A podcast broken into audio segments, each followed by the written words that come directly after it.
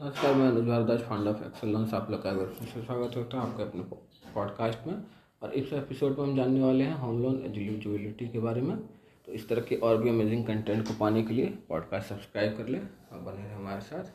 तो home loan eligibility तो देखिए होम लोन के लिए सैलरी वाले लोग भी ले सकते हैं बिज़नेस वाले लोग भी ले सकते हैं। और जो प्रोफेशनल्स हैं जो प्रैक्टिसिंग डॉक्टर हैं प्रैक्टिसिंग वकील हैं या प्रैक्टिसिंग सीए हैं प्रैक्टिसिंग सीएस हैं, ये लोग भी अप्लाई कर सकते हैं। तो जो प्रोफेशनल्स हैं तो अब सैलरी बिज़नेस और प्रोफेशनल्स तीनों अप्लाई कर सकते हैं। तो एलिजिबिलिटी क्या होगी? तो देखिए होम लोन जो है, इसमें बहुत मार्जिनल प्रॉफिट होता है।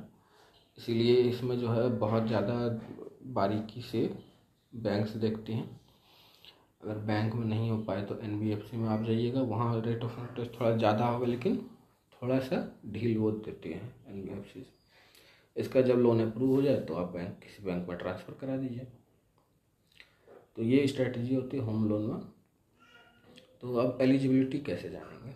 कोई आदमी अगर सैलरीड है, उसका सिविल सही होना चाहिए, और सैलरी जो है वो ठीक ठाक सी होनी चाहिए।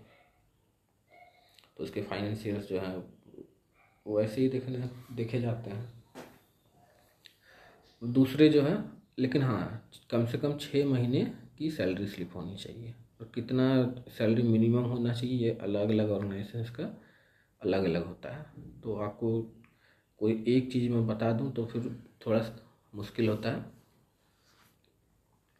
लेकिन हाँ अंदाजे से मैं बता रहा हूँ कि चालीस हज़ार की सैलरी तो ज़रूर होनी चाहिए हम लोग लेने के लिए।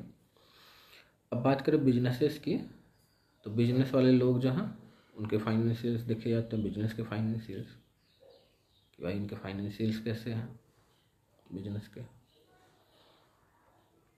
इसका जो प्रोफेशनल लोग हैं, उनके उनका जो बिज़नेस होता, उनका फाइनेंशियल्स देखा जाता है, लेकिन बिज़नेस वाले लोगों का दो साल का फाइनेंशियल देखा जाता है।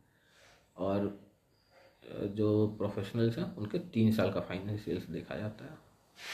तो इस तरह के और भी अमेजिंग कंटेंट को पाने के लिए बने रहे हमारे साथ। पॉडकास्ट सब्सक्राइब करके ही जाएँ। बहुत बहुत धन्यवाद। बने रहे हमारे साथ।